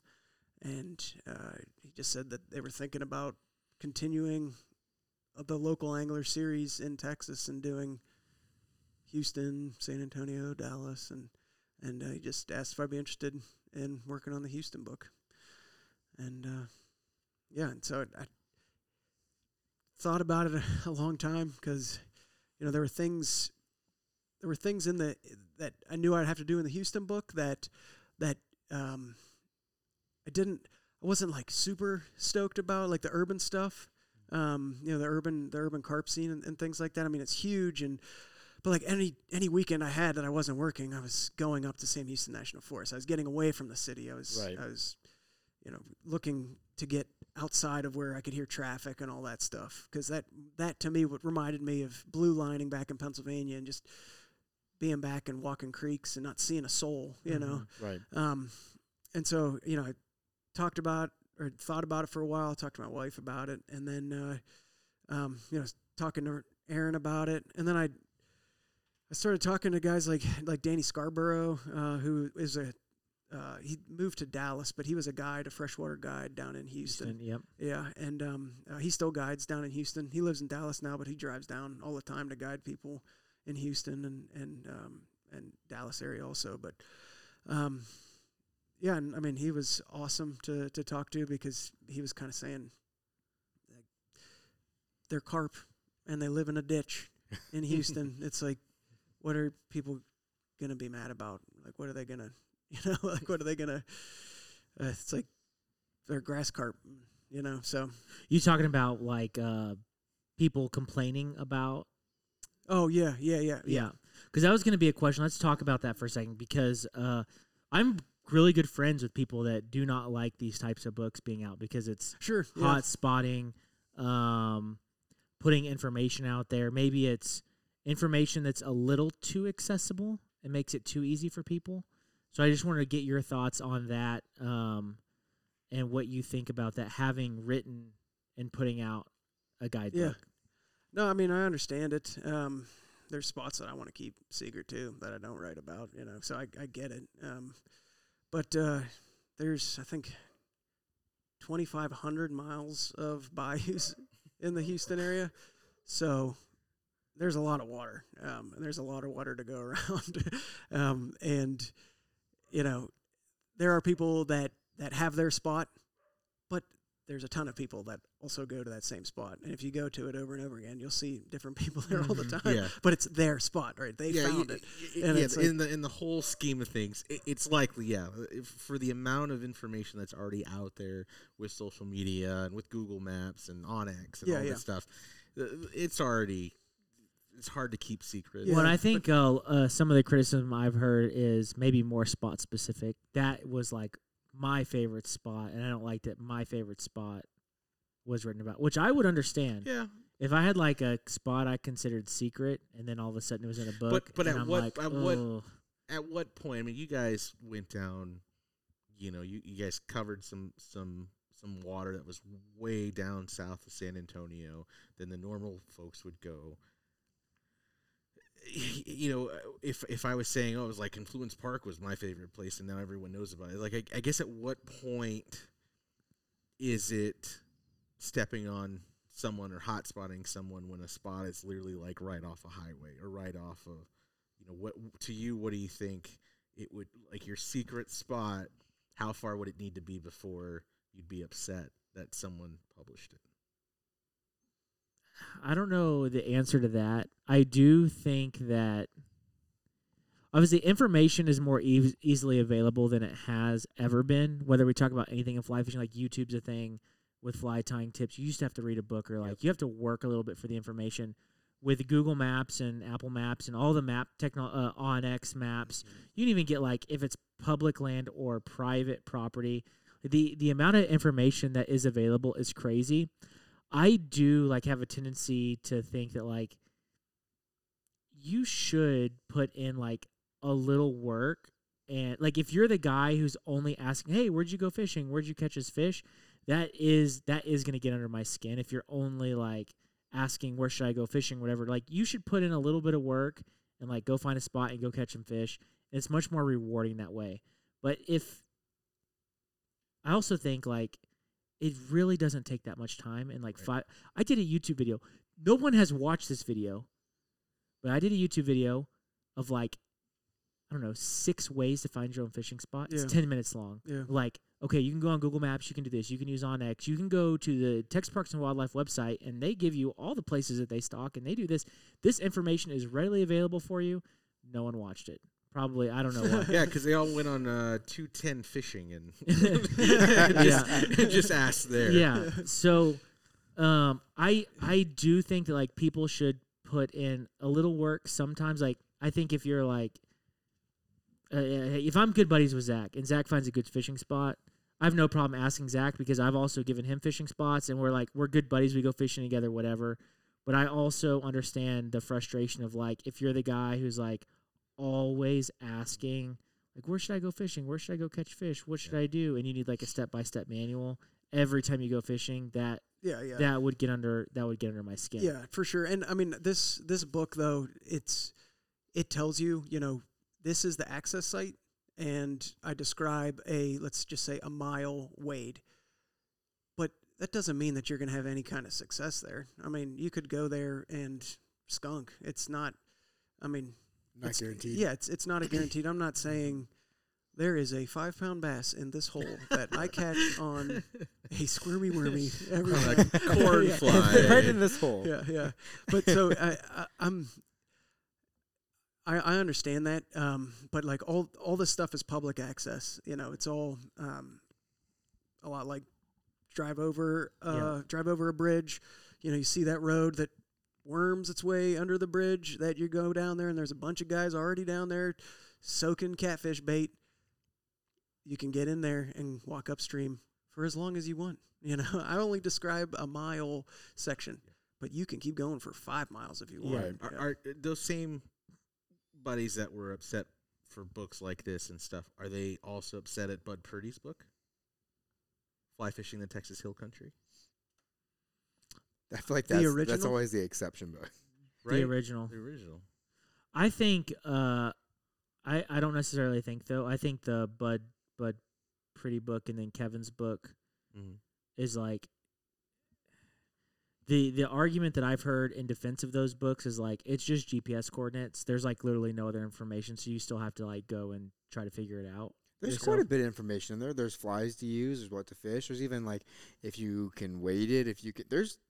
I feel like, in my opinion, the reason why those books aren't talked about is just because they came out before the internet age. Yeah, how would it have looked in the amount of uh, you know uh, stuff? It- It's yeah. 'Cause I mean, Right. tho- those Buds is bound, and you know, it's it looks like he did it in you know his garage. but- Right, because in my opinion, uh, this right like a like a Yeah. guidebook is different than going on Facebook and being like, "Hey, where do I need to fish this weekend?" and always being that Right. guy. Right, there is a little bit of paying your dues with a book, in my opinion. And that's because I don't think people really like. There's not a ton of people out there who fly fish who are going to pick up a book and read it. Imagine like if realistically, Landon wrote you know, one. Landon would just be like one chapter, and it basically would one page. Go do it yourself. get out there, Get get out some there. mud on your feet. the the other argument I've heard is like from carp guys, Yeah.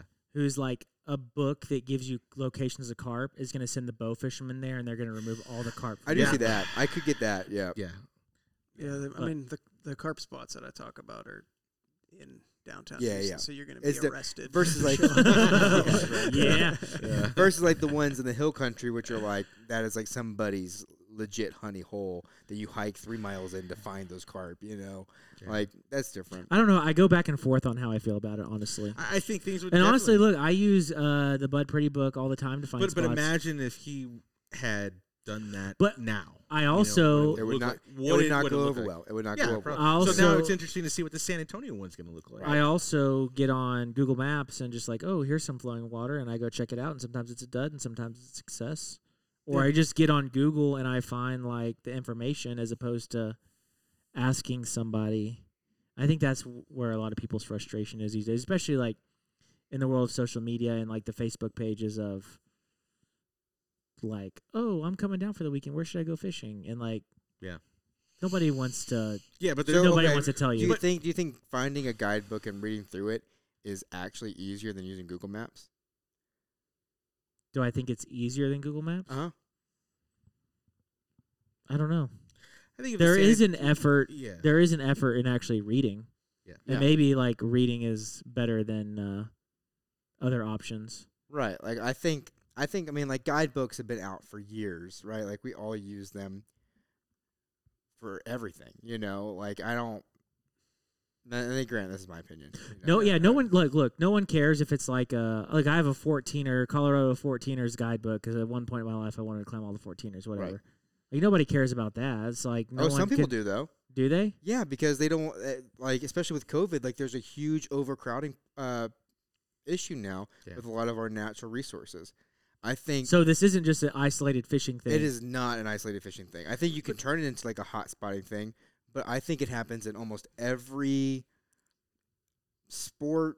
Every I, I s- I would say probably more exclusively outdoor sports. You know, um, but The the thing though about fly fishermen too is that as far as being conscientious observers of nature and, and participants in it, I don't think you can beat fly anglers. I mean, if they if you if you have this creek that you drive over every day going to work and you realize that, oh my gosh, I can fish this, you know, and catch spotted bass or Mhm. cichlids or whatever in it, maybe I don't throw my wrapper out in the right, you know, in the creek or whatever yeah. uh, or or you know at least I take I take a little bit more ownership in the in the waterways you know like this is where I recreate I'm having a blast doing this we're doing stream cleanup right. you know or something like that um uh I mean I don't I think if fly anglers know about it it's more likely to become a, a resource that isn't you know trod all over Right, we're more con- uh, conservation minded. I would say than Yeah. most um, f- fishermen. You know, con- yeah, like look at conventional or not. Brushy Creek, you know, Right. what Chris Johnson's Yeah. doing with Brushy, you know. No, that's a huge success. Yeah, What they're doing with Brushy. I just I'm really good friends that are not happy about guidebooks being out. And I on one hand I see their frustration, but at the same time I own Aaron Reed's book, I own Kevin's Yeah. copy, I own Bud Pretty's copy. yeah.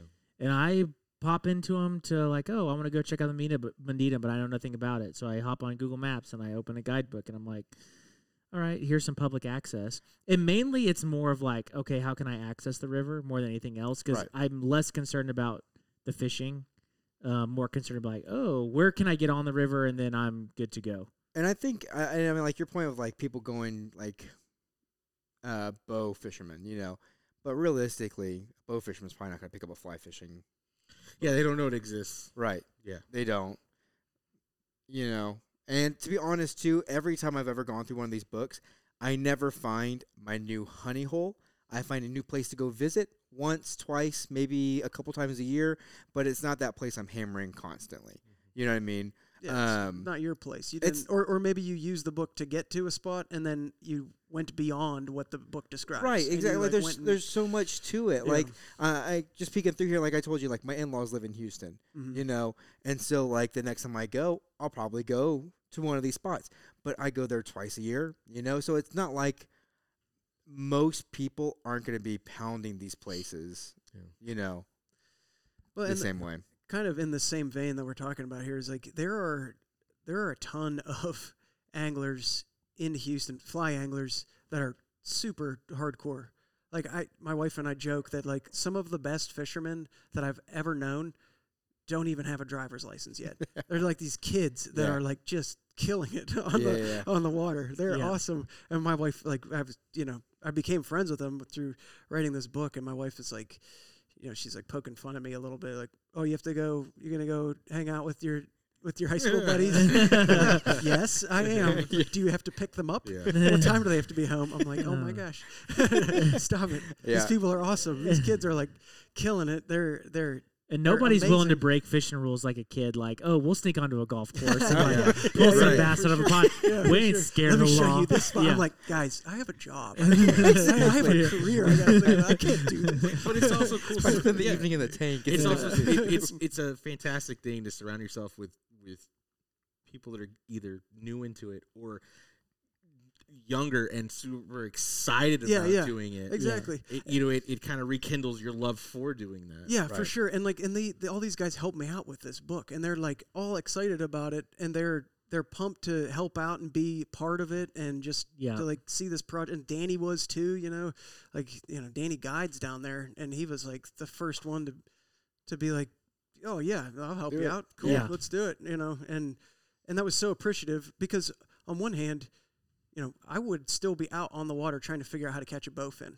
but i danny showed me how to do it you could read this book and read about you know i'd go into a little bit on on how to find bowfin and how to catch them but unless you really want to understand it you have to hire danny you Right. know you have Yeah. to you still have to hire danny as a guide because he and will- even then, you're still not promised a bowfin. yeah you know? exactly Yeah. but like he'll show you what to do and how he does it and yeah it's Well, and a guidebook doesn't promise a fish. No, No, There exactly. still is effort behind it. Yep. You know, There- Yeah, in yeah. my opinion, you still are paying your dues. It's Yeah. not somebody who told you on Facebook, "All right, here, here's where you go. That's what you do." You know, Yeah, and guys like there's another guy Joe Mills who's, you know, he's another urban carping dude.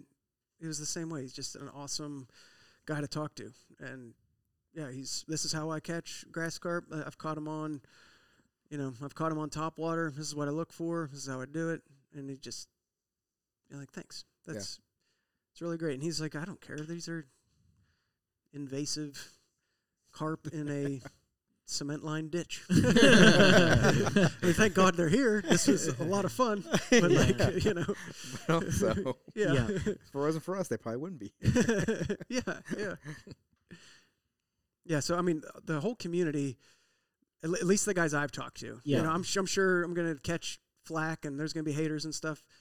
I, Oh, why I dude, don't really look you at can the find internet you that can find a much. hater for anything. I Yeah. mean, Yeah. really, it's The closer you get to Austin, yeah, Hey, as long as they buy the book, right? As long as they buy the book. yeah. Who Well, cares? I, I just wanted, yeah, I just was like, I don't know. The- I've met and talked to w- people that are so awesome that I, I, I can't even tell you that have helped me with this book that I'm like, okay, you know, if I, there's a couple people that get mad at it, at me over it, and whatever. I don't care. yeah. You know, No, and I think like Zach said that you still have to put effort in. Yeah. Um, and it's not every spot in Houston. Um, yeah, there's 2,500 miles of bayou or waterway. yeah. And I would just That's say, not even looking at saltwater. yeah. And and I as would we know s- from Fly Fishing Podcast, it is a niche market. thanks, thanks, uh, for listeners.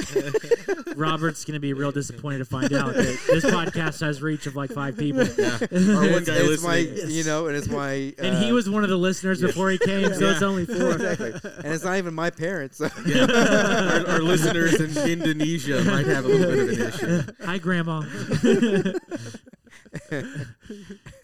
yeah. Um. So, when is the book supposed to come out? Uh, February 7th is when when it'll come out. Um, you can pre-order it now on Amazon.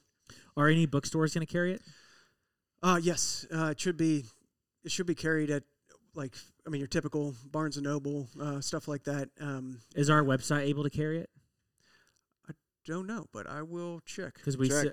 yeah, we sell the books of every uh, guest that we've had on. So, Oh, right on. yeah, we Yep. can put them on our website I too, will. and maybe get check you to for sign sure. them. sign a few of them. Yeah, absolutely. Yeah. yeah.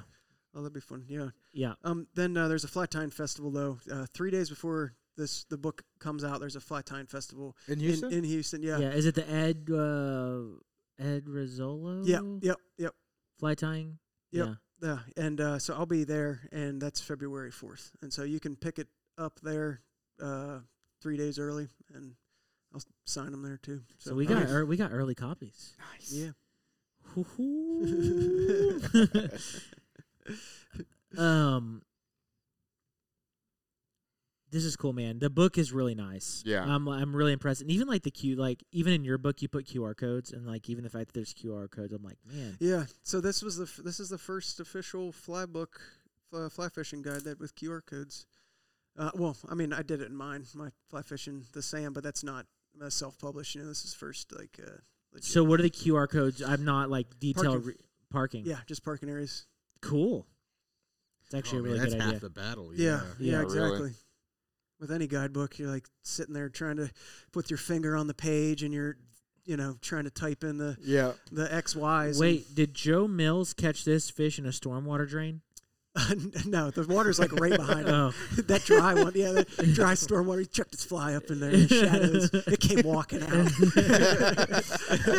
I was like, that'd be sweet, man. no, that's like Your uh, book will lead you right to the stormwater drain where you can go catch a nice grass carp.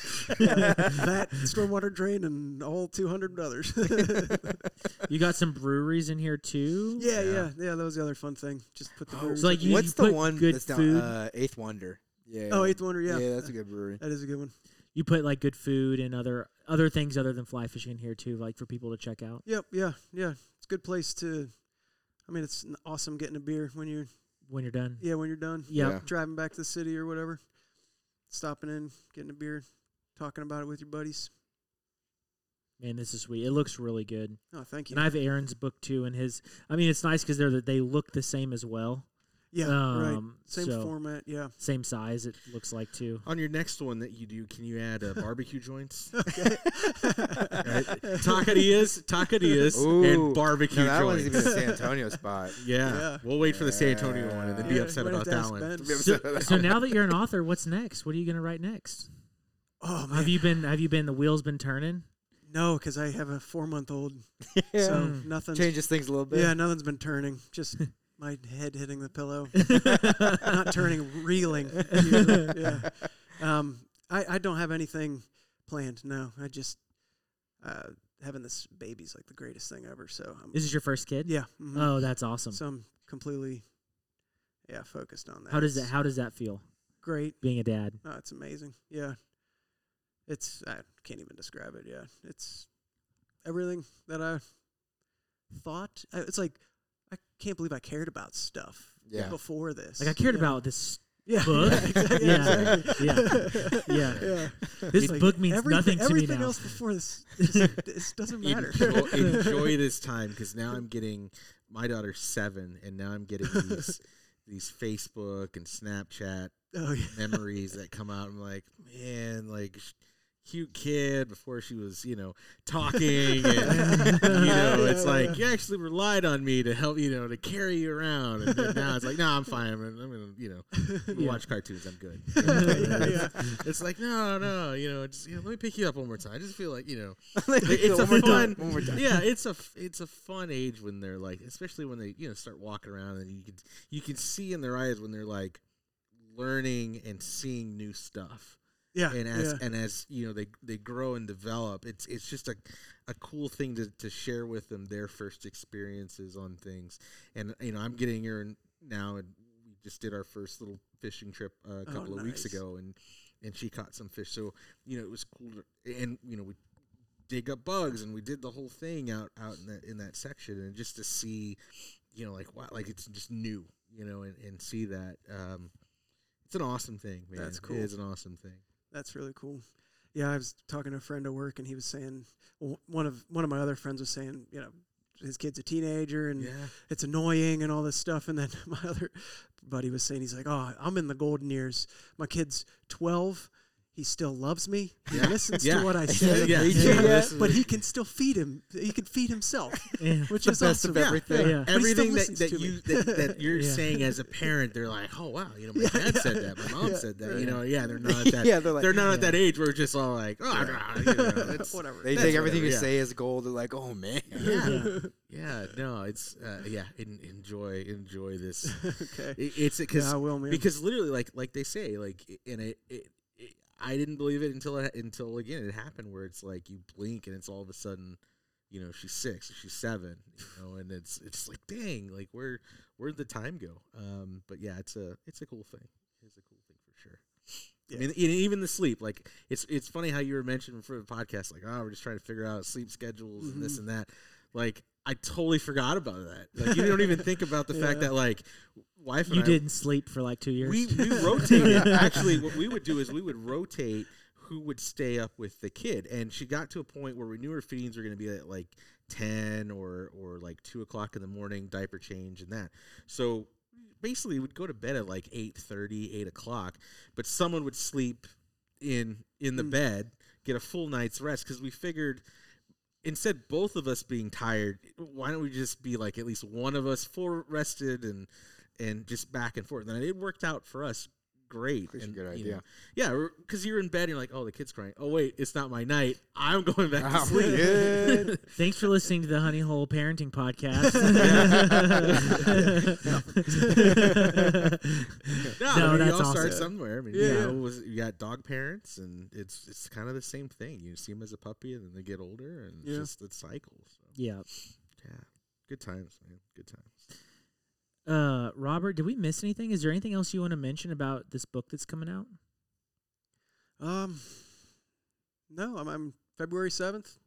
And the That's title what of the book? Uh, fly fishing Houston and southeastern Texas. Awesome.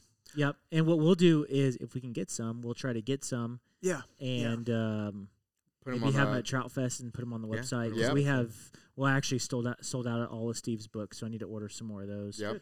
And I don't know if Kevin is republishing Bud Pretty's book, so that might be a I don't done know. deal. I'll have my copy for two hundred dollars.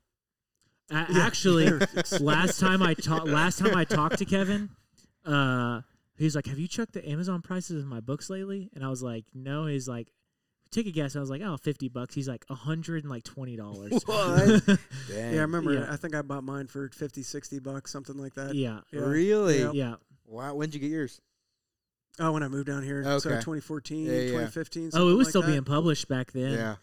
But then also, you can go to like Hot Tip if you want the Bud Pretty version. This is like I think Kevin is version three. Yeah, volume three, I think. Or, or- But yeah, Bud Pretty had volume one and volume two, and occasionally you can find those in the half price. that's books. where I bought mine. Oh, And nice. it Is was it like really? twenty bucks. Not Nice. even like mi- yeah, it Yeah. was. Oh, yeah. that reminds me. There was this other book that I I researched because I went down to Gordy and Sons um, in Houston, Yeah. and I was talking to Marcus down there, and he was like, "There's this book called something like 102, 112 uh, fishing holes, or no, ah, I can't remember the name of it. It's like something something fishing holes 100 miles around Houston, and it's out of print now. And all Uh-huh. but all it is is like park ponds and like state parks and oh, and and that covers the coast too. Um, and it's out of print, and I couldn't find it for the life of me, but I found it at Half Price Books. Oh, That's nice. crazy. Yeah. Yeah. Yeah. and it's just Yeah. I forget who wrote I it. found it was some a lady ju- that wrote it. I found some gems of fly fishing books Yep. at half price books, Yep. and they're like two bucks, three bucks Yeah. sometimes. Yeah. Yeah. Yeah. I mean this yeah, and this book was awesome. It's just yeah, it's got all these park ponds and like I said, yeah, all that stuff. So yeah, it's a good reference for sure. So pick that one up too. Mm-hmm. Find it at half price books. yeah. Robert, do you have any questions for us, Ah, I don't. I don't. I mean, thanks a lot, guys. dude? Thanks I- for coming. Yeah, Yeah, thanks they for took- driving too. We appreciate you sitting with us because I know phone call was an option, but we like having people here. at the This It's is table a, fun. It's- this is a lot of fun. Drink- drinking fun being here. moonshine, Yeah. drinking moonshine, and Getting to see the studio. yeah, Yeah. Yeah, that's great. yeah. yeah, nice studio. yeah. yeah, thanks guys. It's been it's been good getting to actually meet you in person, you Yeah. know. See you on the internet, but yeah, as you, as you can see, Yeah. like you know, Nice to we- see you're we- real. Yeah, Yeah. right. yeah. As you can see, we, we all don't have faces for radio. I We're all would from be, different uh, people. I would be I would be interested in a follow up podcast where we go squirrel hunting with you for the first time and then Ooh, I'd be we down with sit like uh, in the back of the truck and record a podcast. Oh, that'd be about it. fun. that. About yeah, this I'd like to trip. shoot one and do you know, I want it teriyaki style. You can do. That'd you be know, cool. We could do it out in the you field do it out in too. the Uh, field. Like Yeah. cinnamon brown sugar. Yeah, yeah, Ooh. buffaloes, buffalo. Yeah, We, we could Oh, drink some that'd be we could sweet. drink That'd some be awesome. moonshine. drink some moonshine and Just just Let Yeah. me Squirrel. like work at least ten pounds off my dog though before. I bet she'll be excited. We could work that ten pounds off while Yeah. we're yeah, that's true. That's true. Yeah. yeah. I, we took her out for a hike the other day, and she was already like, "Well, that's the other thing that you just got to know. You can't turn it off. You know, once you start down that path of like A training her squirrel. into squirrels, it's like, no, we're just going for a hike. No, she is. on squirrels. She's on squirrel duty. yeah. So you're like, sorry, Minnow, we Yeah. we're not shooting squirrels today. And then Your she's- dog's name's Minnow. Yeah. Oh, that is awesome. That's awesome. oh man, I've never heard a more perfect dog name. That's so great. yeah. This is my wife's idea. yeah, Cool. that'd be that'd be fun though. Yeah. Well, thanks, Robert. This was great. We really appreciate you coming in. Thanks, guys. Thanks for having me. Look in the description below to find links to our website, online store, YouTube channel, Facebook, Instagram, TikTok, Discord server, and blog. Please send your podcast questions and inquiries to info at honeyholeangling.com. Thanks for hanging out with us. We'll see you again next week.